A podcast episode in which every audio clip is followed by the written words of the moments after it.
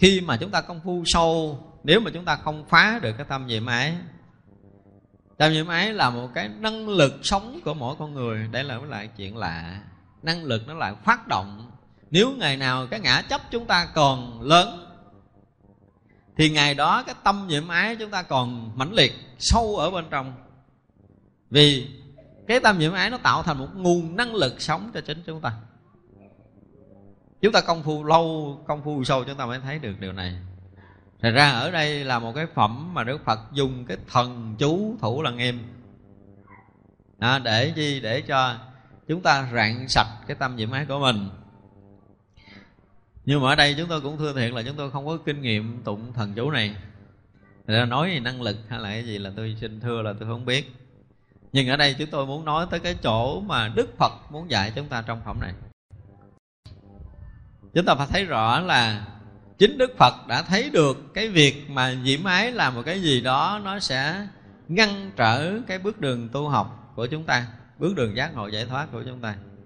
Cho nên đến những cái phần mà quan trọng sau khi đã chọn ra được cái pháp tu rồi, tức là sau cái phẩm mà nhĩ căn viên thông rồi, thì đức phật lại nói trở lại bốn cái giới căn bản bốn giới căn bản này nó thuộc về tánh giới. Tức là có đạo phật hoặc không có đạo phật ra đời, mà mời người ta phạm trong một một trong bốn giới này. Thì xem như cũng là tội. Bốn giới này là người phàm, người không tu, mà vi phạm cũng mang tội, chứ không phải đợi tới người tu. Và đức phật nói là người nào giữ thanh tịnh bốn cái trọng giới này kèm theo tụng cái thần chú thủ là nghiêm, thì sẽ được cái gì? Dứt trừ ái nghiệp. Nếu trụng chú không, mà không có giữ cái bốn trọng giới thật sự thanh tịnh, thì người đó cũng không thể chứng quả thánh hiền. Đó là điều mà chúng ta phải biết. Thật ra trên cái nền tảng căn bản là bốn cái trọng giới, mỗi người tu phải gìn giữ cho thật sự thanh tịnh. Đức Phật nói là cái chú vô lượng Phật đảnh quang minh.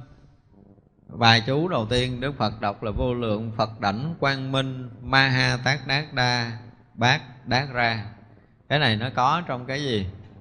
Có trong cái bài mà thọ vào đề tâm mình có cái câu chú này. Đây là tâm chú của Phật. Thì theo như các vị uh, mật tông Là mỗi một cái câu thần chú đều là tâm chú của một cái vị Phật hoặc là một vị Bồ Tát nào đó, theo lý luận của mật tông như vậy. Rồi có những cái câu tâm chú, ví dụ Om Mani Bát Mi Hùm đi, thì coi như là tâm chú của ngài Đại Bi Quán Thế Âm. Ví dụ gì hay vì tụng nguyên một bài chú Đại Bi thì người ta tụng câu đó, gọi là tụng tâm chú. Thì vậy là hồi trước tới giờ á, là à, chúng ta hay tụng cái bài chú lăng nghiêm rồi sau đó nó có một cái câu thần chú gọi là tâm chú thì thật sự không phải câu này mới là tâm chú nè. Câu này mới là tâm chú của cái bài thần chú thủ lăng nghiêm là vô thượng phật đảnh quang minh ma ha tác đát đa bát tác ra là tâm chú. Nhưng mà có những người cũng đọc cái bài án an lệ thì sáng đề vậy ra bạc ra là gì đó cũng là tâm chú. Thì có như coi như là đó cũng là công phu được xem như là tâm chú thì mỗi một người đều có một cái lý luận tâm chú của cái cái ngũ bộ chú. Thay vì học hết bộ ngũ đồ chú dài quá, thì họ đọc tóm kết một câu, án anh lệ thì sẽ đề bể ra, bạc ra là vậy đó. Thì họ đọc cái câu đó, được xem như là họ đọc hết năm cái bài này rồi thì bây giờ chúng ta nói uh, trở lại ở cái phẩm Đà La Ni trong quyển kinh Diệu Pháp liên quan chúng tôi cũng đã nói sơ về cái việc của cái người tu mật chủ. Cái duyên chúng tôi chưa được gặp trong đời này gọi là chưa được gặp thôi chứ mình không biết là nó có hay là không. Trong đời này thì à, tôi thật sự chưa được gặp vị mật tông nào gọi là gì chứng quả thánh hiền chắc là cái duyên mình chưa có thôi. Mình không dám nói như thế nào. Ở Việt Nam cũng như là ở nước ngoài chúng tôi chỉ nghe thôi. Và thỉnh thoảng cũng có một vài vị nổi tiếng nước ngoài chúng tôi có dịp cũng đối diện rồi, cũng thân cận rồi. Cũng có ờ, một vài lần tiếp xúc rồi, nhưng chúng tôi thấy gần như chỉ là lời đồn. Thì vậy là ở trong phẩm Đà La Ni, ở trong cái quyển kinh về Pháp Liên Hoa, chúng tôi có nói vị tổ của Mật Tông. Là ai? Thường thì Mật Tông thờ hai vị. Một vị thứ nhất là Tỳ Lô Giá Na, vị thứ hai là Đại Nhật Như Lai. Vì Đại Nhật Như Lai là vị mà gần như là lớn nhất. Chúng ta sẽ có một cái duyên chúng ta sẽ giảng cái từ à, đại nhật như lai và cái gì tỳ lô giá na. Cái duyên khác chúng ta sẽ giảng. Ở đây chúng ta nói lướt qua để chúng ta có một cái nhìn về về mật chú một tí. Thì à, như trong bà, bản kinh Diệu Pháp Liên Hoa chúng tôi có lý luận cái đoạn mà được gọi là khi một cái vị tu tập mà đạt tới cảnh giới cao ở trong nhà Phật được xem là cái phút chốc mà hòa nhập trong pháp giới tánh toàn chân. Cái phút mà nhập trong cảnh giới từ lô gia na. Cái phút mà nhập trong cái đại nhật như lai. Đại nhật như lai là cái mặt trời lớn, phủ trùm khắp pháp giới, mười phương này không có cái chỗ nào là là đại nhật như lai không soi tới. Hoặc là cái cảnh giới tỳ lô gia na, nếu chúng ta học hoa nghiêm, chúng ta thấy. Ra cái tên đại nhật như lai và cái tên tỳ lô gia na nó cũng là một cái tên để muốn diễn tả cảnh giới thâm nhập Phật đạo đến mức độ tận cùng. Chỗ đó là cái chỗ đáng tôn, đáng thờ. Thì bên mật tông họ lại tôn thờ hai cái này, hai vị Phật này.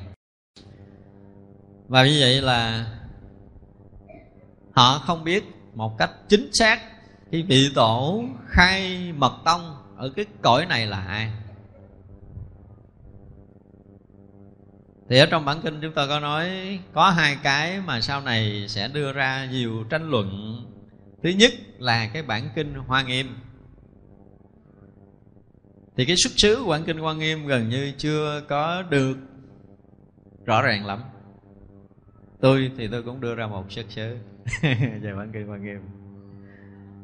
Vì cái phúc mà đã nhập trong cảnh giới tỳ lô giá na rồi, thì phút đó không có thời gian. Không có thời gian không có nghĩa là thời gian nó biến mất. Mình học phật cái kiểu đơn giản lắm nghe nói không có thời gian không có không gian là cái tự nhiên cái mình thấy không có thời gian. Tức là không có quá khứ hiện tại vị lai đương nhiên. Nhưng mà cái chuyện á, nếu mà chúng ta ước lượng qua cái đầu óc của mình chuyện xảy ra hằng hà xa số kiếp về trước. Tức là những cái kiếp mà ngược ngược ngược về trước của chính mình thì cái người mà nhập trong cảnh giới tỳ lô giá na thấy in tồn như cái chuyện hiện ra ngay tại đây. Tức là nó không còn có khoảng cách quá khứ.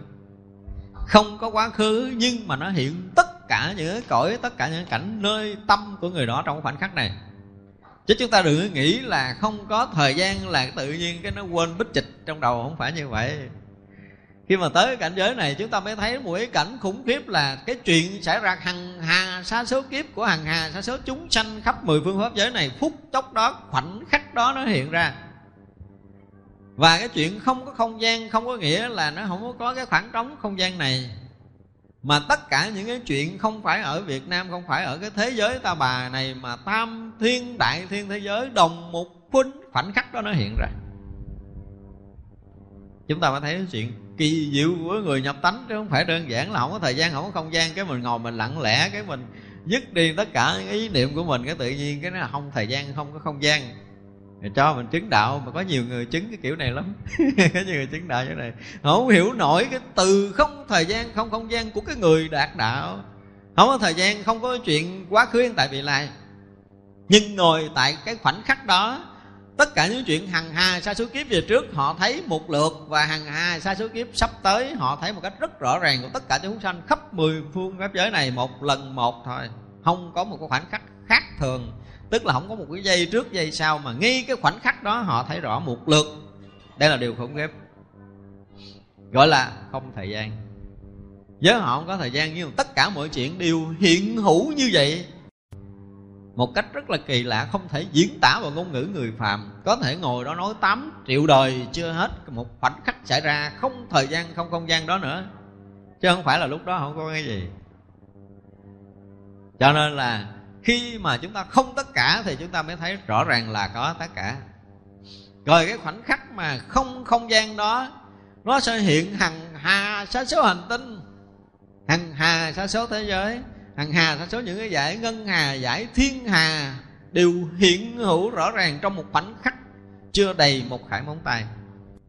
Hiện rõ tất cả những cái sự thành hoại của tất cả mười phương cõi nước này. Họ thấy rằng cái quả địa cầu này nó hình thành như thế nào, nó sẽ tồn tại bao lâu, nó sẽ hư hoại như thế nào. Trong khoảnh khắc đó họ thấy rất rõ. Và một quả địa cầu khác khoảng một triệu năm nữa nó mới hình thành sau một triệu năm nữa có ai là người đặt chân đầu tiên tới một cái quả địa cầu đó và chúng sanh đó sẽ sống bao nhiêu người trên quả địa cầu đó? Và quả địa cầu đó sẽ tồn tại bao nhiêu triệu năm nữa và bao nhiêu triệu năm nữa quả địa cầu đó nó vậy thì như một khải móng tay họ đã thấy hết, gọi là không không gian. Chứ đừng nghĩ là không thời gian, không không gian là không có chuyện gì, mà không phải thấy một quả địa cầu đâu. Tất cả giải hành tinh hành tinh, thiên hà, ngân hà đều thấy rõ một lượt như vậy hết đó là khoảnh khắc không thời gian, không không gian. Nhưng mà rất là nhiều người tu thiền ngồi cái lắng tâm, cái thấy mình không có thời gian, không không gian à. Phải vậy đâu, không phải vậy đâu. Vậy đâu phải gọi là trí tuệ của phật. Trí tuệ của phật nó siêu tuyệt đến mức độ đó. Thật ra khi mà Đức Phật thọ ký trong kinh Pháp qua là Ngày Xá Lợi Phất trải qua hằng hà, sa số kiếp về sau sẽ gặp sẽ cúng dường lễ lại bao nhiêu vị Phật, sẽ gặp vị Phật nào, khai thị câu gì và chứng quả ra làm sao, có tên gì, trụ thế bao lâu là rất rõ ràng, không bao giờ Ngài Xá Lợi Phất được quyền thành Phật trước đó một giây. Phải đúng giờ đó, phút giây đó, tức là cái khoảng mà tương lai, chỉ cần một khải móng tay Đức Phật, rất rõ mà không phải riêng Ngài Xá Lợi Phất mà tất cả chúng ta như ngồi tại đây. Hằng hà sa số chúng sanh khắp mười phương pháp giới được Đức Phật thấy một lượt như vậy cả gọi là không thời gian không không gian. À, bữa nay bữa nay cho chúng ta bắt đầu chúng ta nói lại cái điều đó nhưng mà lâu nay mình hay nói cái từ không thời gian không không gian cái người ta tưởng là cái phút đó không có gì hết. Cái đó là si định không biết gì. Chỉ còn tuệ của cái định phật định đó là nó ghê gớm lắm không đơn giản như chúng ta hiểu tưởng tượng là không thời gian không không gian là chúng ta quên quá khứ hiện tại vị lai. Rồi chúng ta quên hết hư không bên ngoài nó chỉ là cái khoảng không vậy thôi gọi là không thời gian không không gian chúng ta hiểu lầm đạo phật như lắm rồi. Thì cái khoảnh khắc đó, người nào mà nhập được, thì người đó sẽ thấy gần như không có còn sót cái gì trong cái vũ trụ mênh mông này hết. Không còn sót từ cái thời xa xưa hàng hà, xa số kiếp, cho tới cái tương lai hàng hà, xa số kiếp sắp tới, cho tới khắp vũ trụ mênh mông sự hành thành thụ hoại không của tất cả những hành tinh hành tinh chỉ từng cộng cỏ một, họ cũng thấy nữa chứ không phải thấy những cái vũ trụ lớn mênh mông đó thôi. Thì như vậy là nhập trong đó ngày long thọ mới thấy được có một cái cõi giới mà đức phật dạy người ta tu mật chủ. Đức phật đó ngày long thọ không có nói tên. Không phải ngài đại nhật như lai, cũng không phải ngài tỳ lô giá na như lai. Như vậy là ngài đem cái quyển mật chú đó sau khi xác định, quý vị long thọ này mới là ghê gớm nhất. Một là ngài đem bộ quan nghiêm. Tại vì cái bản kinh quan nghiêm là bản kinh đức phật thuyết cho chư vị đại bồ tát nghe trong cảnh giới tỳ lô gia na. Chứ đức phật không dùng ngôn ngữ người phàm để giảng bộ kinh quan nghiêm đâu. Do đó, tới cái thời ngày long thọ, bộ kinh quan nghiêm, bộ kinh quan nghiêm mới có mặt ở mảnh đất ấn độ. Chứ trước đó không có. Tôi khẳng định là cái bài kinh quan nghiêm không có trước cái thời ngày long thọ. Nhưng không có nghĩa rằng bản kinh đó không phải là phật nói. Hiểu không? Vì ngài long thọ nhập trong cảnh giới tỳ lô gia na. Thì khi ngài nhập trong cảnh giới tỳ lô gia na thì đức phật thuyết bản kinh quan nghiêm chư đại bồ tát nghe. Ngài long thọ mới chuyển từ cái loại ngôn ngữ gốc chuyển thành ngôn ngữ người phàm cho người cõi chúng ta được học bản kinh quan nghiêm này. Mà dịch từ cái ngôn ngữ gốc sang cái ngôn ngữ người phàm là ngài long thọ. Chúng ta phải hiểu như vậy. Chúng tôi tự dùng cái từ dịch để cho nó dễ hiểu. Chứ thực sự cái ngôn ngữ gốc là một ngôn ngữ thông đồng tất cả cõi nước mười phương. Cái này là có người đã nghe băng giảng của chúng tôi rồi thì có thể ngầm hiểu, có thể hiểu được cái từ gọi là ngôn ngữ gốc mà chúng tôi đã từng nói trong kinh có những cái giấc mộng, bây giờ quý vị để ý nữa nha. Chúng ta nên để ý cái điều này là có những người nằm mộng và chúng ta có thể suy ra được. Chúng ta nằm mộng có khi chúng ta thấy phật cái bộ, phải không? Và được phật nói câu này câu kia. Nhưng mà đức phật nói bằng ngôn ngữ nào? Nói bằng tiếng việt cho mình nghe không? Không có đâu. Chúng ta sẽ hiểu điều phật nói nhưng mà thật sự không phải là tiếng việt. Đó là một loại mà chúng tôi nói là đó gần như giống giống như cái loại ngôn ngữ gốc á. Gần giống với ngôn ngữ gốc. Tức có nghĩa là sao? Một cái loại ngôn ngữ gốc, một cái điều rất đặc biệt. Bởi vì tôi nói là khi một người nào mà hiểu được một thời thiết pháp đức phật á, chúng ta có thể đi đầu gối, chúng ta lại từ đây tới ấn độ, lại về tới bao nhiêu ngàn kiếp chưa cảm giác đủ nữa. Chứ đừng nói đi trên đất nước việt nam này. Hiểu được một thời thuyết pháp của đức phật thôi. Chưa mấy người hiểu được như cứ thấy rằng trong kinh nói là à, như thiện nhã văn nhất thời tại xá vệ quốc kỳ thọ các cô độc viên gì đó cái chuyện đó là cái chuyện của phạm. Chuyện của phạm ngôn ngữ của cõi phạm. Chứ chúng ta bao giờ hiểu nổi cái thời thuyết pháp của phật. Không ai có đủ cái trí tuệ để có thể thấy được một khoảnh khắc thuyết pháp của đức phật bằng ngôn ngữ gốc chúng ta không thể tưởng bằng cái đầu của mình được nữa. Cái đầu mình chưa đủ sức để tưởng hết được một phần tỷ lý thừa tỷ, một cái thời thuyết pháp đức phật trong vòng một giây đồng hồ của mình ngay tại đây. Thành ra chúng ta có thể làm phật sự, phật hạnh, không biết bao nhiêu tỷ tỷ tỷ tỷ kiếp nữa, chưa bằng khải móng tay đức phật. Cũng khiếu như vậy. Đức phật luôn luôn ở trong cảnh giới tỳ lô giá na chưa bao giờ rời không có khoảnh khắc nào Đức Phật rời cái cảnh giới từ lô gia na hết, cho nên là từng khoảnh khắc nhỏ nhiệm trong cuộc đời Đức Phật Đức Phật luôn luôn sử dụng ngôn ngữ gốc để thuyết pháp hằng hà xa số cõi nước khắp mười phương pháp giới này. Mà chúng ta ví dụ ở trong à, mấy bản kinh trước, chúng ta có nói ví dụ như bây giờ Đức Phật khi thăng tòa thuyết pháp tại đất Ấn Độ. Cho nên cái bài kinh tứ diệu đế tôi có nói đi nói lại hoài cái câu là đây là bài kinh đầu tiên mà Đức Phật dùng ngôn ngữ người phàm để giảng kinh cho nam anh em ông kiều trần như tại cõi ta bà này. Nhưng nếu mà nói nguyên văn là như vậy, tức là lần đầu tiên đức phật dùng ngôn ngữ người phàm để thuyết bản kinh tứ diệu đế cho cái cõi này nghe. Cho nên rõ ràng vì sao tôi phải dùng ngôn ngữ người phàm là tại vì khi đức phật đã dùng ngôn ngữ gốc thì không phải là ngôn ngữ người phàm nữa rồi. Mà đức phật dùng ngôn ngữ gốc một cái điều rất kỳ lạ là không có chúng sanh ở pháp giới nào.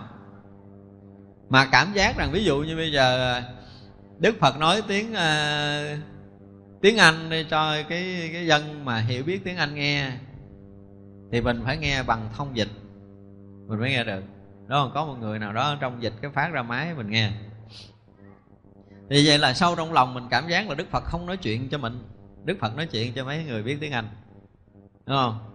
Nhưng mà khi Đức Phật sử dụng ngôn ngữ gốc rồi là tất cả chúng sanh ở khắp pháp giới mười phương đều tưởng tượng thì Đức Phật đang nói tiếng nói của chính họ cho họ nghe thôi chứ không phải người bên cạnh nghe được nữa.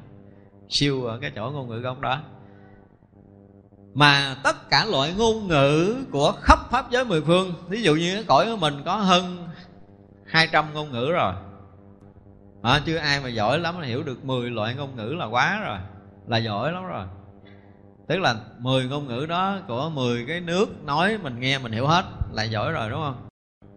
Nhưng ngược lại, đức phật chỉ cần trong một cái tác ý, trong cái cảnh giới tỳ lô giá na thì tất cả ngôn ngữ của tất cả các cõi, từ cái cõi địa ngục, ngạ quỷ, súc sanh, cõi trời của người a tu la tất cả các cõi thiên ma các cõi chư vị đại bồ tát các cõi thanh văn tất cả các cõi nước đều nghe in tuồng như đức phật đang hiện ra nói pháp cho chính bản thân họ nghe thôi. Đó là cách mà nói chuyện bằng ngôn ngữ gốc của đức phật.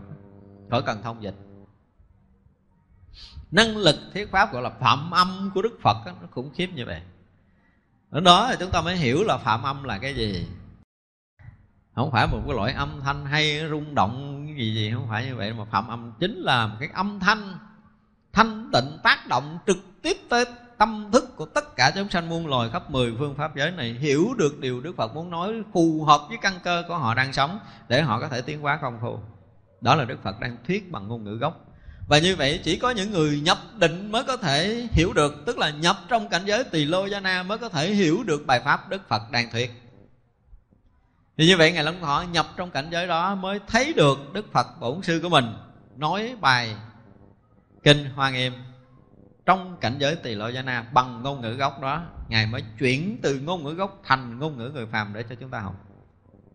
Và mật tông cũng vậy. Một vị phật nào đó, ở một cõi giới nào đó, nói mật tông. Và ngài long thọ cảm giác rằng cõi mình có thể tập tu theo cái đó được.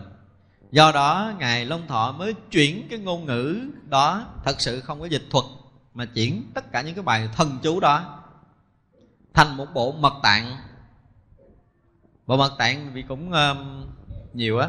Chúng ta biết được là hôm nay đã có dịch ra được tiếng việt á. Được khoảng khoảng 20 20 cuốn dày như thế này bằng khổ giấy A4 được dịch ra tiếng Việt. Nó bộ mật tạng cũng nhiều lắm. Một đời chúng ta nhiều khi còn không đủ để đọc hết bộ mật tạng đó để cho đừng nói. Là người nào mà đọc hết bộ mật tạng đó thì mới có khả năng trì chú thành công như vậy là ngài long thọ đem cái bộ mật tạng đó về thì gì ở cõi này nếu mà muốn tu mật tông, gọi là thờ vị tổ nào thì người mật tông phải biết, người nào mà chưa biết đem ngài long thọ lên bàn thờ để thờ, đảnh lễ hàng ngày để tạ ơn ngài long thọ, người đó không bao giờ đạt được mật tông ở chiều sâu. Tại chưa thấy vị tổ của họ trong cõi này. Chứ đừng có nói là trong trong một số quyển sách nói ông tổ này tổ kia không phải. Tổ long thọ mới là tổ thật của mật tông. Chúng ta nên biết điều này một chút. Như vậy là ngài long thọ còn tước trác thêm một số tác phẩm đó là gì? Trung quán luận, đại trí độ luận không? Đại bố tích. Như vậy nếu như ngài long thọ đem mật tông không á thì chúng ta có thể trì mật tông thành đạo. Nhưng mà đằng này không có. Trong cuộc đời, ngài long thọ, ngài đem bộ quan nghiêm để chuyển thành ngôn ngữ người phàm. Ngài trước tác bộ đại bổ tích, đại trí đô luận, trung quán luận. Như là cái người mà muốn tu mật tông, muốn hiểu được cái thâm ý ngài long thọ, muốn đem mật tông xuống dạy ở cõi này là cái gì, thì người đó phải thông qua nghiêm phải thấy được lý vô ngại, sự vô ngại, lý lý vô ngại, sự sự vô ngại là cái gì? Và phải thông cảnh giới tỳ lô gia na. Phải hiểu được cái pháp giới tạng toàn chân, phải hiểu lầu cát di lặc nhập cuối cùng sau khi tham vấn 53 vị thiện tri thức cho thiện tài đồng tử nhập trong cảnh lầu cát di lặc là cái gì? Thì người đó hy vọng rằng có thể tu mật tông thành tựu. Thật ra cái người nào mà muốn nói nói người đó phải đạt được mật tông. Thì người đó phải nói rõ ý chỉ của quan em cho tôi nghe đi. Nói rõ ý chỉ của đại trí rồi luận là cái gì? Nói rõ ý chỉ của trung quán luận là cái gì? Nói rõ ý chỉ của đại bảo tích là cái gì? Thập nhị môn luận là cái gì? Tất cả những cái đó thì hy vọng rằng người đó có thể tu mật tông được á còn chưa thông những cái bộ đó, chưa thông bộ bát nhã thì người đó không muôn đời không bao giờ thành tựu mật tông. Chúng ta phải nói một cái câu khẳng định như vậy. Tại vì không hiểu nổi cảnh giới tỳ lô gia na thì không thể nào hiểu được bản kinh quan nghiêm. Và không hiểu nổi bản kinh quan nghiêm thì bây giờ không thông được cái cảnh giới phật giới là cái gì thì người đó không bao giờ đạt được mật tâm đây là điều mà chúng ta phải biết cái thứ hai, chúng tôi cũng có nói một lần ở trong bản kinh pháp hoa thì vậy là tôi nói là cái người tu mật tông á, là phải có ba cái này nè trong đời thì người đó nên tu, nếu không có ba cái này thì đừng có tu. Thứ nhất là có một cái điềm trước khi nhập thai. Khi cái người mà có thể đạt được mật trong trong đời này sẽ xảy ra một cái điềm trước khi họ nhập thai nguyên cái nhà họ có thể hào quang sáng rực hoặc có tiếng nổ hoặc có bất kỳ một cái điều gì đó trong cái đêm đó. Hôm sau bà mẹ đó mang thai. Đó là cái thứ nhất. Trong suốt quá trình mang thai thì chúng ta không có cần bàn, thì cái người đó đã có cái điểm đó rồi thì họ sẽ có một cái đời sống đặc biệt trong bào thai, thì bà mẹ sẽ là một người chuyển hóa từ phạm thành thánh luôn nữa. Thì người mẹ nó có một cái đời sống không thể nào mà nói được cái câu là thấp thổi bình thường được. Đã mang thánh thai rồi cho đời sống bà mẹ tuyệt trần.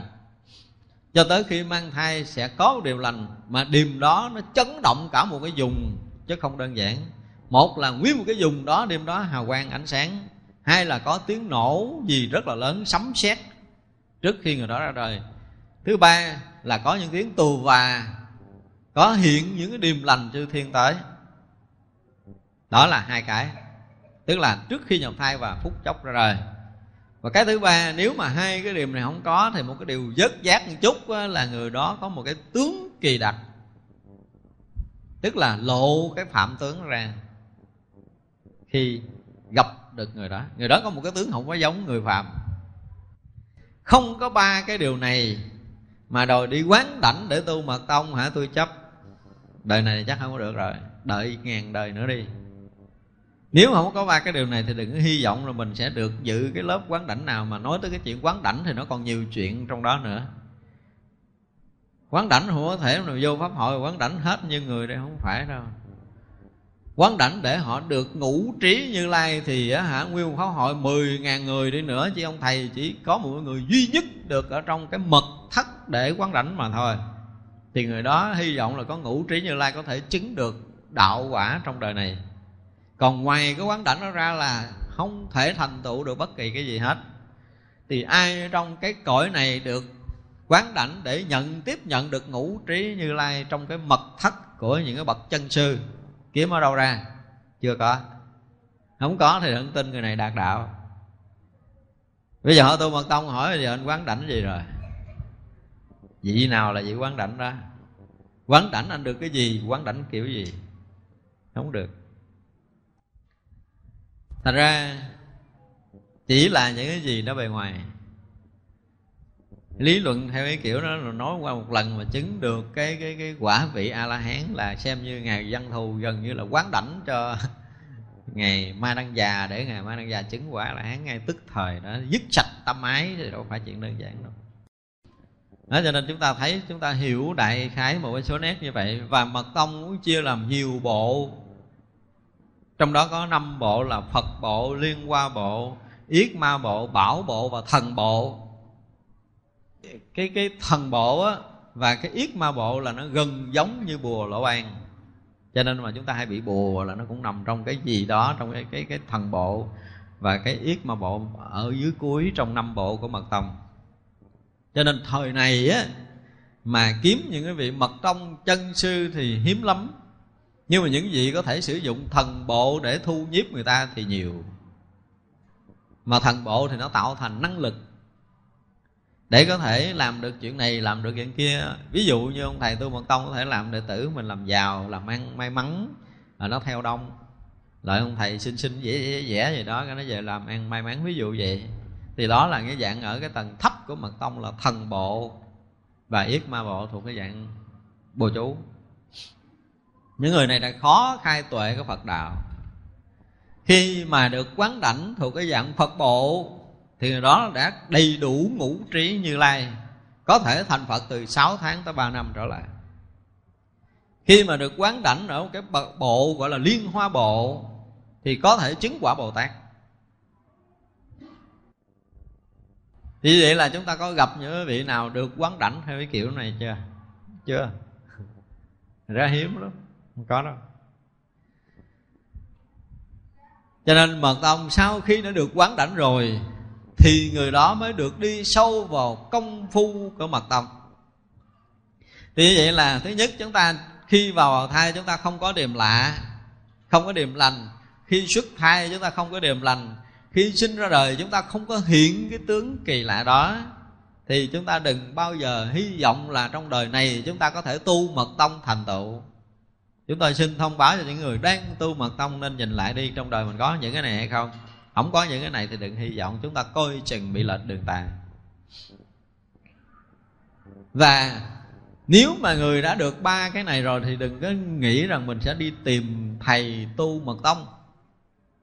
Chi vậy? Không có đâu. Nếu mà mình có cái này rồi, những bậc chân sư mật tông đúng ngày, đúng giờ họ sẽ lại kiếm mình nằm ngủ chơi đi, tự động cũng có người truyền. Nằm ngủ đi, khỏi kiếm thầy. Còn bây giờ mật tông mình cứ dựng đàn tùm lum để cho người ta đi kiếm mình để thọ quán đảnh là biết rồi, không không phải là thứ thiệt. Chúng ta nên biết cái điều này. Thật ra ở đây khi mà Đức Phật nói cái cái câu thần chú này để dứt trừ ái nghiệp, thì người đó cũng phải là mấy cái người thuộc thượng căn rồi được cao thủ thuộc dạng bồ tát rồi. Muốn coi cái tâm a nan tới đâu, tức là a nan thi bài thi không qua. Ai có thể kiểm tra bài thi của thánh hiền, chỉ có những vị thánh mới đủ sức kiểm tra bài thi đó. Cho nên những người tu một thời gian gặp thiên ma, mình phải bị ra đời. Mình phải bị bỏ tu, mình phải bị phá giới là gì? Chúng ta phải biết rằng cao thủ đang tới thử mình. Cao thủ đó là các vị thánh hiện thân tới thử mình. Chứ không phải người phàm thử được. Thánh mới có thể chấm điểm thánh cho mình, người phàm chấm điểm phàm. Đúng không? Cho nên để thể hiện cái công phu tu chứng của mình. Mình nói mình được cái này, mình nói mình chứng cái kia, người ta tới cỡ mình chứng cỡ nào? Thì mình liền hiện thân chứng quả phàm. Chứ nữa chúng ta bị đóng nhiễm là chứng phàm. Chứng phàm quả rồi chứ không có thể chứng thánh quả được. Thật ra những người mà có thể thử mình để mình chứng thánh hay không á, Thì những người đó phải là những cái bậc thánh. Chúng ta phải hiểu như vậy. Chứ đừng nghĩ là thiên ma ba tuần là những người xấu Không có xấu đâu. Cao thủ không mới thành những người mà lãnh tụ cả cái cõi ta bà này. Để thể hiện công phu tu tập. Nếu mà mình thật sự là một người tu tốt Quý vị thấy rằng họ sẽ bảo hộ mình. Lúc đó họ không phải là thiên ma nữa mà họ sẽ là chư thiên, long thiên, hộ pháp, gìn giữ người tu. Nếu chúng ta là cái người thật lòng tu, họ đã kiểm chứng hết tất cả mọi khía cạnh của mình rồi. Thì bây giờ quý vị nằm ngủ đi, họ cũng phải nói là văn đàn để giữ mình nữa bảo đảm là chúng ta không bao giờ bị cái gì. Nếu chúng ta là người thật tu, còn chúng ta không có thật tu mới xảy ra chuyện. Cho nên nên hiểu như vậy. Cho nên khi mà đã thải qua, họ đã kiểm chứng mình bằng cách là họ đã cho mình chút danh, họ cho mình chút tài, họ cho mình chút sắc, họ cho ăn ngon, cho mình ngủ yên. Mà mình không còn đắm nhiễm trong đó thật sự thì chúng ta sẽ thấy một sự bảo hộ của họ. Lúc đó họ sẽ bảo hộ tuyệt vời. Thì như vậy là những người mà đi theo những người tu, để có những cái thử thách lớn, thì chúng ta phải cúi đầu lễ tạ họ đi đó, không phải người phàm đâu. Chúng ta nên nhớ không phải người phàm. Đừng có coi họ là ma tà xấu xí, không có đâu. Ma từ tâm mình chứ không phải ma từ bên ngoài. Cho nên chúng ta mở cửa, chúng ta đón theo cái hướng mà ma xấu xí thì ma xấu xí sẽ tới với mình. Vậy thôi. Vì vậy mà những người tu thiền nên để ý. Ở đây chúng tôi gặp một số người cứ ngồi thiền là thấy mình, ví dụ như có một hai bước chuyển nào đó. Khi chúng ta ngồi yên á là chúng ta gần như đi ngược lấy cái dòng tâm thức rồi. Cho nên nó xảy ra những cái chuyện biến động của cơ thể. Khi chúng ta ngồi, cơ thể nó bị rung, bị lắc, bị này, bị kia, bị nọ. Cái ngồi đó tưởng ma tới rồi, ma nhập mình mình nuôi. Mình nuôi ma, mình hơn thua, rồi mình chống đối, rồi mình làm đủ thứ, thẩm xúm nhau, trì chú, làm tùm lum chuyện. Thực sự ma ở đâu mà? Ma một cái sự chuyển hóa, bây giờ mình, nếu mình nhìn cái cây cỏ thôi nha quý vị mà có cái dịp mà ương những cái loại cây ờ, ví dụ như đậu đi, cái hạt đậu đi. Quý vị thấy lúc mà cái lá nó chuẩn bị nó lớn lên chút, nếu chúng ta có cái camera chúng ta quay là thấy cái sự chuyển mình của nó. Nó giận người, nó ghê gớm lắm. Thật ra mỗi một lần khi chúng ta tu tập mà chúng ta phóng thích một cái nghiệp tập nào rời khỏi mình á, Là chúng ta phải có một cái gì đó, Nó tạo thành một cái động của thân xác gọi là phóng thích được một chút nghiệp tập, phá vỡ được một chút nghiệp tập là chúng ta sẽ có một cái biến động. Nhưng biến động đó mình không biết, mình không biết nó là cái gì. Nhưng mà chúng ta nên biết là một sự biến động để phóng thích đủ rồi, biết nhiều đủ rồi. Đừng nghĩ đó là ma. Nhiều khi nó làm lạnh xương sống mình, mỗi lần ngồi thiền lạnh từ cái xương sống lên tới hai bả vai nó còn mỗi lần ngồi thiền cái nó ma, nó vô, nó làm lạnh xương lạnh cổ, không có. Đó là một sự biến động chuyển hóa chúng ta hiểu một cách bình thường vậy để khi mà đi vào thiền định chúng ta không có lo lắng.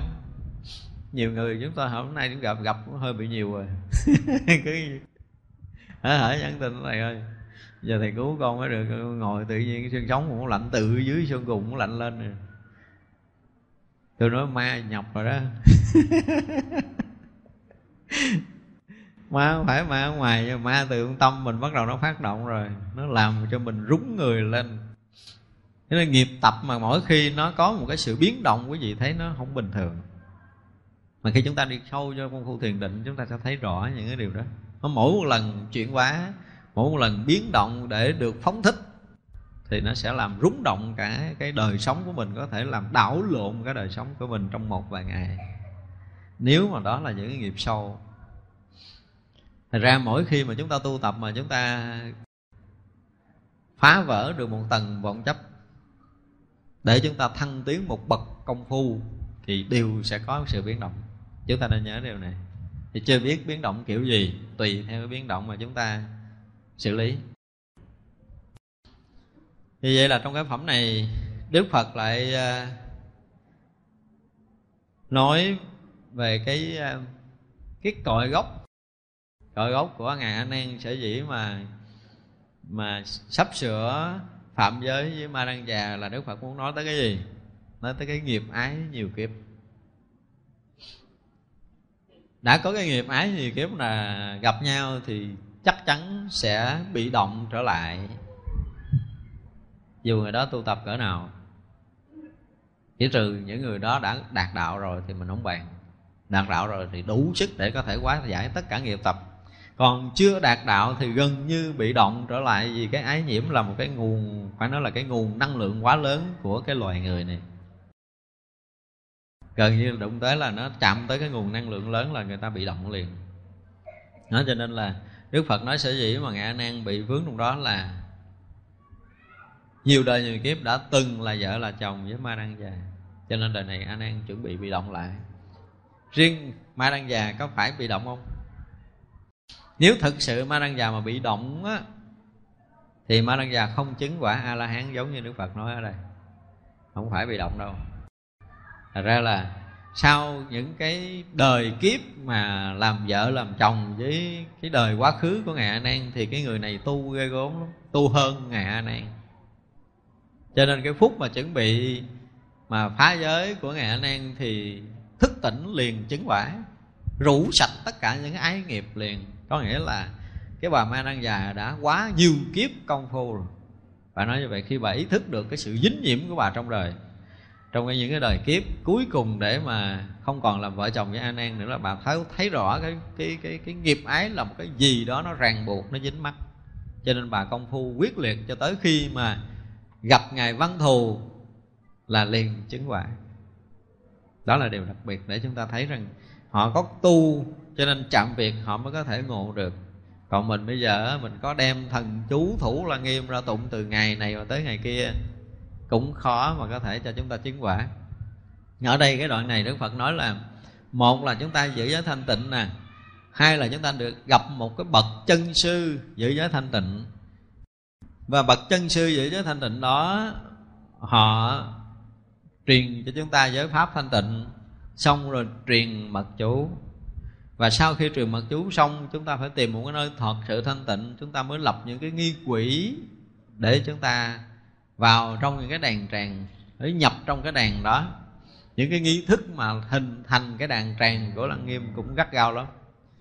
Và sau khi mà chúng ta thành lập được cái, cái nghi quỷ nghi thức đó rồi á từ cái lập đàn tràng chúng ta phải đào đất chúng ta phải trộn phân trâu trắng rồi trong cái cái cái kia nó nhiều cái cái gọi là cái cách để mà lập đàn tràng rất là khó khăn.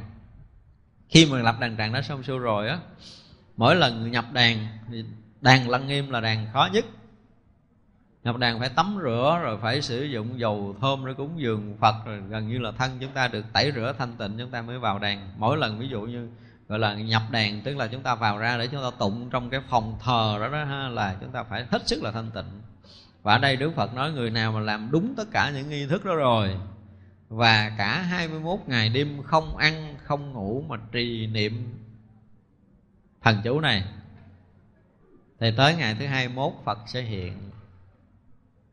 Phật sẽ hiện ra trước người đó.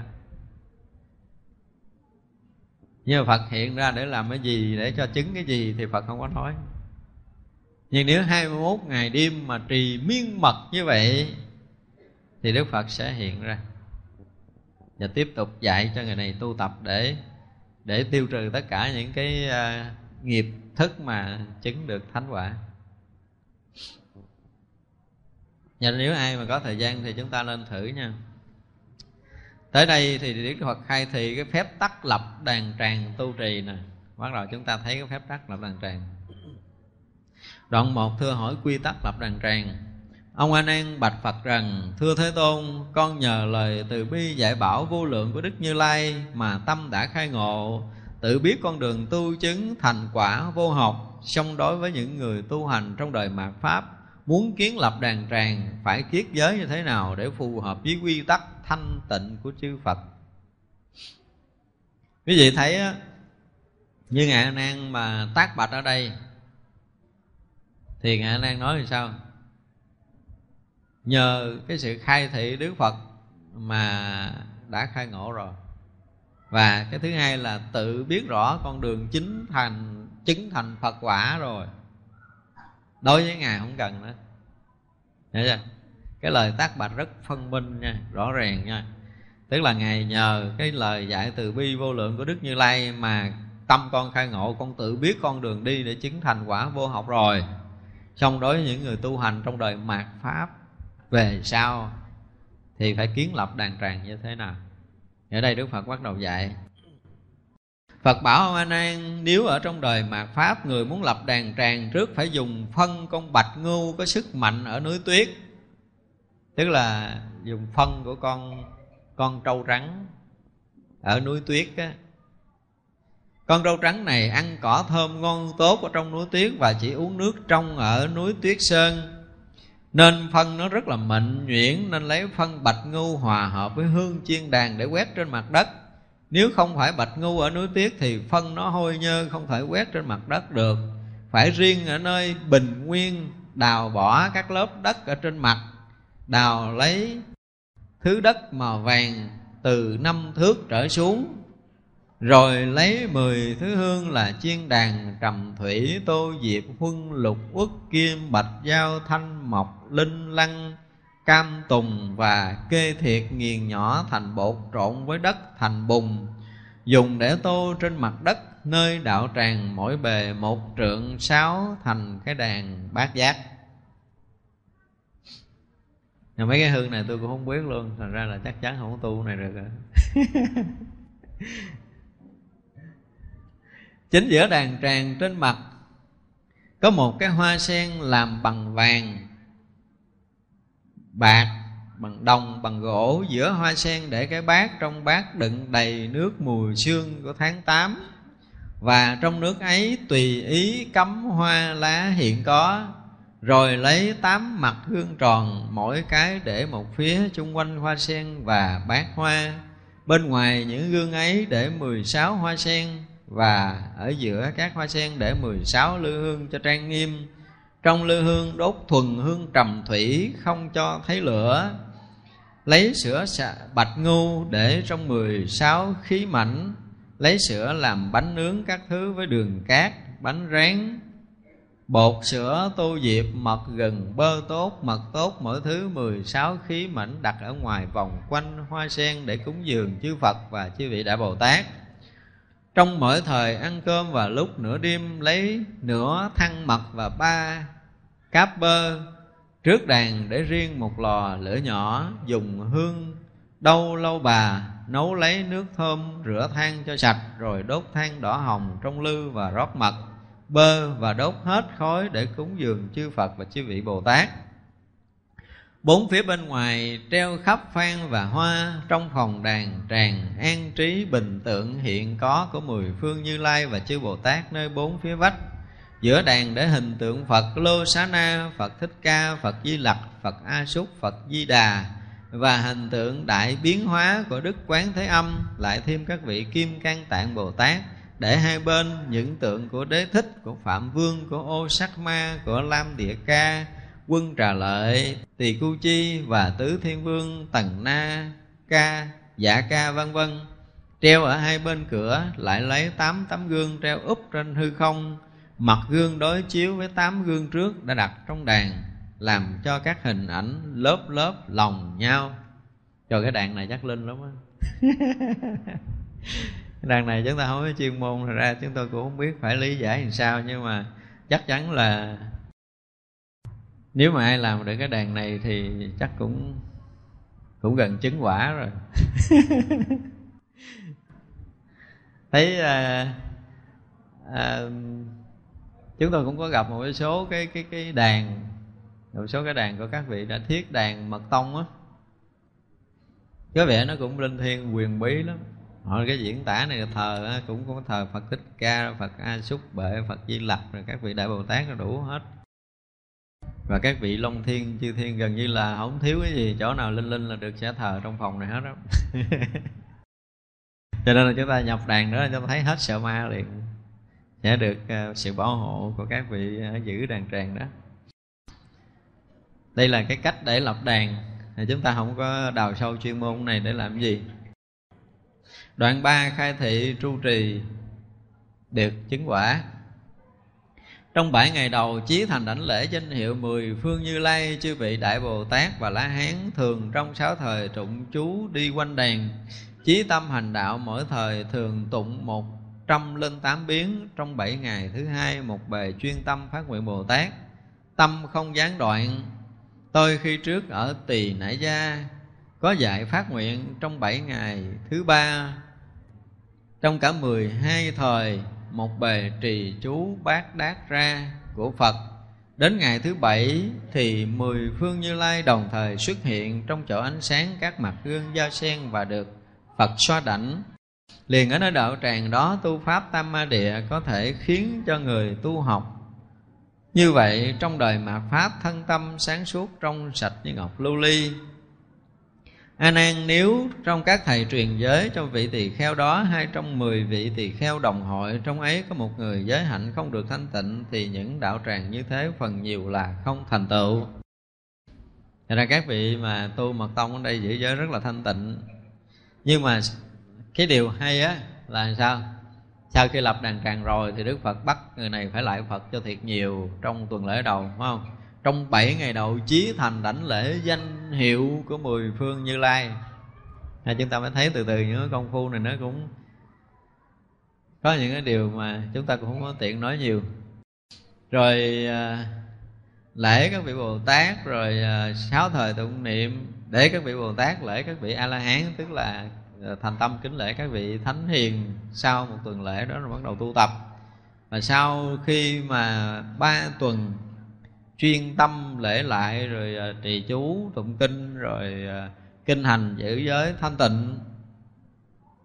Thì đúng 21 ngày á, thì sẽ thấy được cái chư Phật xuất hiện ra. Khi đó lại cần thêm cái gì? Liền á, nó đạo tràng, nó tu pháp tam ma địa. Tức là gì? Tại sao ở đây không tiếp tục trì chú mà tu tam ma địa? Là phải tu thiền okay. tức là sau những ngày lễ lại, chư đại bồ tát, chư phật, chư đại bồ tát, chư vị thánh hiền, hết một tuần như vậy, xong rồi giữ giới thanh tịnh, cứ đi kinh hành, giữ giới thanh tịnh, rồi tụng ờ, bài chú tụng bài chú đó xong rồi á, tới tuần lễ thứ ba, tức là khi cơ thể ờ, gần như là trong sạch thanh tịnh rồi, tâm mình thực sự trong sạch thanh tịnh rồi, thì liền ở nơi đạo tràng đó tu pháp tam ma địa tức là ở đó tiếp tục tu thiền. Tu thiền mới có thể khai được cái tuệ của phật đạo. Đây là điều mà chúng ta phải biết. Và nếu mà trong cái ờ, cái người tu tập đó phải có vị thầy một cái điều quan trọng nhất là vị thầy truyền đó phải hết sức là thanh tịnh. Còn không á, thì trong đạo tràng trong 10 vị tăng mà ở trong cái đàn tràng đó có một vị không thanh tịnh thôi đàn tràng nó coi như bị pháp rồi phải thanh tịnh. Nếu mà 10 vị sư ở trong đàn tràng trong lúc thọ giới là phải 10 vị sư đó phải thanh tịnh thì vị tỳ kheo này nè mới có thể chứng thánh quả. Tức là cái việc mà về giới pháp phải hết sức là kỹ lưỡng. Khi chúng ta thọ giới á, thì mới tu cái đàn này mới có kết quả. Còn không là không bao giờ có kết quả từ 21 ngày trở về sau, ngồi nghiêm trang an cư trải qua 100 ngày. Nếu người lợi căn không rời khỏi chỗ ngồi, liền được quả tu đầu hoàng. Mặc dù thân tâm người ấy đối với quả thánh chưa được thành tựu, Nhưng đã quyết định tự biết sẽ thành Phật, không xa chạy. Ông hỏi phương pháp kiến lập đàn tràng là như vậy tức là sau 21 đó rồi 21 ngày đó rồi, phải không? Là ngồi thiền rồi, phải không? Bắt đầu tu pháp tam ma địa, nhưng ở đây Đức Phật ra thêm một cái giá đó nè. Là từ 21 ngày về sau phải ngồi nghiêm trang. An ổn ở đó ta trải qua 100 ngày. Ngồi thiền cho tới 100 ngày. Thấy chưa? Sau khi lập đàn tràng trì chú luận trinh Dọn dẹp sạch hết tất cả phòng ốc, Tẩy uế rồi xong xuôi rồi thì bắt đầu tu thiền. Mà tu thiền là bắt buộc phải ngồi suốt 100 ngày. An cư tức nghĩa là ngồi an ổn cư ngụ tại đó suốt 100 ngày. Không được nhúc nhích. Nếu người lại căng thì không có rời khỏi chỗ ngồi. Ghê gớm chưa? Tức là Người nào mà lợi căng thì phải ngồi suốt như vậy đúng 100 ngày không được rời khỏi chỗ ngồi Thì mới có thể chứng được quả tu đà hoàng Khó ghê gớm nha. Khó, đó này bắt đầu khó rồi đó. Đó là ra giờ chứng quả Chứng quả tu đà hoàng theo cái kiểu kiến lập đàn tràng thanh tịnh như thế này. Sau 21 ngày trì tụng rồi thì bắt đầu mới bắt đầu ngồi thiền. Và ngồi thiền đúng 100 ngày không rời chỗ ngồi thì mới chứng quả tu đà hoàng thôi á nha. Chưa có nói chứng quả khác.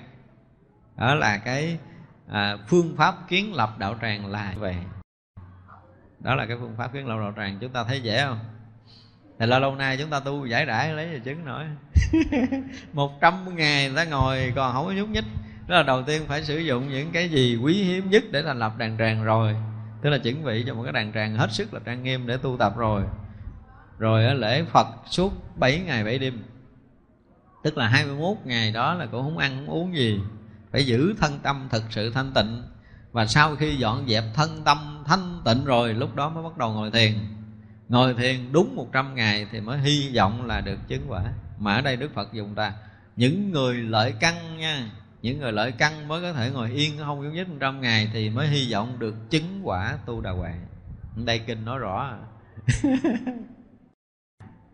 Thật ra là chưa có đụng gì tới thần chú hết á, Đây là vòng vòng vòng rồi cuối cùng cũng trở lại ngồi thiền mới được chứng quả. Đó là cái ý mà đoạn này Đức Phật muốn dạy.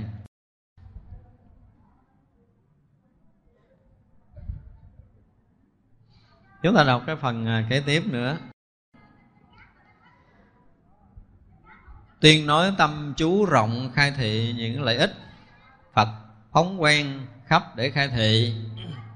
Ông a nan đảnh lễ với chân phật mà bạch đức phật rằng, từ khi xuất gia, con ỷ lại lòng thương yêu của đức phật, chỉ lo học nhiều nên không chứa được vô vi pháp mới gặp tà thuật của phạm thiên kia bắt giữ tâm con tuy sáng suốt rõ ràng, nhưng đạo lực chưa được tự do. Nhờ ngài văn thù khiến con được giải thoát. Tuy con thầm nhờ sức thần chú Phật đảnh của Như Lai, Nhưng chính mình chưa được nghe. Cuối mong Phật mở lòng đại từ, Nói lại thần chú ấy để cứu những người tu hành trong hội này Và đời mạt Pháp ở trong tương lai. Còn trong luân hồi, Nhờ mật âm của Phật mà thân ý được giải thoát khi ấy, tất cả đại chúng trong hội thể đều làm lễ chờ nghe những câu chú bí mật của Đức Như Lai. Khi ấy, từ trên nhục kế của Đức Thế Tôn phóng ra luồng hào quang trăm báo. Trong hào quang hiện ra hoa sen báo ngàn cánh, có Hóa thân của Đức Như Lai ngồi trong hoa sen báo, Trên đảnh phóng ra mười đạo hào quang trăm báo Mỗi mỗi đạo hào quang đều hiện ra các báo mỗi đạo hào quang đều hiện ra những vị kim cang mật tích số lượng mười, số lượng khác trong hằng bưng núi cầm chài khắp cả hư không, đại chúng ngước lên xem trong lòng vừa mừng vừa sợ, cầu xin phật thương xót che chở một lòng lắng nghe. Đức phóng quang như lai nơi vô kiến đảnh tướng của phật tuyên nói thần chú. Tức là sau khi ngài a nan ờ, nghe đức phật nói thần chú này linh nghiệm và cũng nhờ thần chú này mà ngài nan được thoát cái nạn. Nhưng mà ngài nan chưa từng nghe. Cho nên là đức phật ở ngài nan mới cầu đức phật đọc lại thần chú này. Như vậy là khi ấy trên đảnh nhục kế của đức phật phóng ra một cái vị, một cái hào quang, phải không? Hào quang hiện ra qua sang báo, có thân của đức như lai ngồi trong qua sang báo. Trên đảnh hào quang có trăm báo đó đó thì cái đức phật mà phóng quang đó mới đọc thần chú, chứ không phải đức phật bổn sư thích ca mâu ni đọc thần chú nha. Chúng ta thấy cái ý gì? Ra không phải là chính miệng đức phật bổn sư thích ca mâu ni đọc thần chú, mà đây là thần biến của đức phật. Nó hiện ra trên đảnh hào quang của đức phật, và đức phật mà phóng quang như lai, vô kiến đảnh tướng kia mới đọc thần chú, thủ là nghiêm cái bài thần chú thủ lăng nghiêm này thì nó dài. Chúng ta cũng không cần phải phải phải đọc cái bài này chi. Và cũng nhiều quá. Nhớ đọc tiếp. Khai thị về xuất sinh chư Phật hàng ma và rộng gia bị. A nan những câu nhiệm màu, Những kệ bí mật Tác đát đa, bát đát ra Của hóa thân nơi hào quang trên đảnh Phật đó Vốn sinh ra tất cả mười phương chư Phật. Mười phương như lai nhân chú tâm này Được thành vô thượng, chánh biến tri. Mười phương như lai trì chú tâm này, Uống dẹp các ma, chế phục ngoại đạo. Mười phương như lai vận chú tâm này Ngồi hóa sen báo ứng hiện trong cõi nước chố vô vi trần. Mười phương như lai ngậm chú tâm này Ở trong các cõi nước như số vi trần. Chuyển đại pháp luân Mười phương như lai trì chú tâm này Hay ở trong mười phương xoa đảnh thọ ký. Tự mình chưa thành quả vị Cũng có thể nơi mười phương chư Phật thọ ký. Mười phương như lai nương chú tâm này Có thể ở trong mười phương cứu vớt các khổ Như địa ngục, ngạ quỷ, súc sanh, đuôi điếc, câm ngọng. Các khổ về oán hờn gặp gỡ Các khổ về yêu thích chia lìa Các khổ về cầu không được tội nguyện Khổ về năm ấm xí thạnh. Những tai nạn hoặc lớn hoặc nhỏ Đồng thời giải thoát Nạn giặc, nạn bệnh, nạn vua Nạn tù giam, nạn gió, nạn lửa, nạn nước Cho đến đói khát nghèo. Thiếu liền được tiêu tan Mười phương như lai tùy theo chú tâm này Có thể ở trong mười phương phụng sự thiện tri thức. Trong bốn quan nghi cúng dường đều như ý Ở trong pháp hội hàng xạ như lai Suy tôn làm vị đại pháp vương tử. Mười phương nhân lai thực hành chú tâm này Hay ở trong mười phương nhiếp thọ các thân nhân Khiến cho các tiểu thừa nghe tạng bí mật, Không kinh, không sợ, Mười phương như lai tụng chú tâm này thành đạo vô thượng giác. Ngồi với cái bồ đề đại niết bàn, Mười phương như lai truyền chú tâm này Sau khi diệt độ, Rồi phóng chúc pháp sự của Phật Được trụ trì rốt ráo Giới lực nghiêm tịnh thải điều trong sạch. Tức là sau khi mà tụng cái bài thần chú rồi Thì Đức Phật lại nói về cái cái cái năng lực của thần chú này mà năng lực thần chú này câu nào cũng nói là có kèm theo cái chữ là mười phương như lai nhân tâm chú này được vô thượng chánh biến tri, mười phương như lai được cái này cái kia. Như vậy chúng ta thấy là từ cái chỗ mà cái đảnh tướng của đức phật mới phóng hào quang. Và trên hào quang báo đó mới hiện ra một đức quá phật ở trên hào quang báo đó mới tụng thần chú này. Và thần chú này nó sẽ làm thành tựu đạo quả cho tất cả các vị Phật ở mười phương, rất là nhiều vị Phật cũng nhờ thần chú này mà thành tựu. Thần chú đó là một bí mật, là mật ở trong mật, cho nên không giảng không phải cái bài này bài này là chưa phải mật ở trong mật đâu. Kết thúc lăng nghiêm, chúng ta sẽ giảng một cái bài thần chú mật ở trong mật. Bài đó rất là đặc biệt mà các vị thánh tổ của mật tông cũng đã từng truyền cái thần chú này. Chúng ta sẽ có nguyên văn cái bài truyền pháp của vị thánh tổ đó.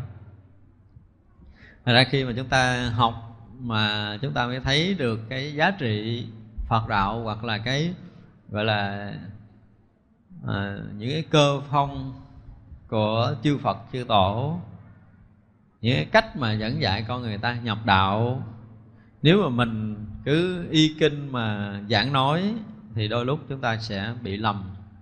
Nhưng ở đoạn này đoạn này trong bản kinh lăng nghiêm á tại vì từ đầu đó bản kinh lăng nghiêm là giới thiệu khi mà ngài a nan gặp chuyện thì à, ngài văn thù sư lợi à, mới nhờ cái đức hóa phật cứu giúp ngài a nan thoát khỏi nạn. Thì sâu trong này là tiếp tục nói lại một cái nguyên cái bài thần chú này. Và thần chú này là nó trở thành những cái uh, nghi thức tụng buổi khuya của các chùa. Tức là trở thành thời khóa tụng niệm. Tại vì cái đoạn đầu nó nhờ cái này mà thoát khỏi nạn này thoát khỏi nạn kia thoát khỏi đủ thứ hết. Nhưng mà rồi cũng được giải thoát nhưng mà được thoát nạn giặc nạn bệnh nạn vua đủ thứ nạn bị mù tối về thế này thế kia, gần như là tất cả các nạn đều được giải tỏa. Nhưng mà chúng ta thấy một cái nạn, ví dụ như nạn giặc đi. Này nói thì ờ, hơi mến lòng. Nhưng mà chúng ta phải nói sơ quan chút, nếu mà sử dụng thần chú thoát khỏi cái nạn giặc, thì một cái nước mà sử dụng thần chú nhiều nhất là tây tạng. Bây giờ sao? Vẫn bị mất nước thì vậy là không thoát khỏi nạn giặc. Đâu thoát khỏi nạn giặc nữa đâu cho nên nó ý này là một cái đoạn khác hoàn toàn.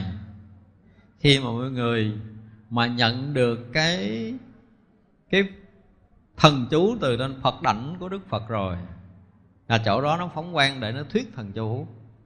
Thì chỗ đó đã cứu thoát con người ta ra khỏi tam giới này.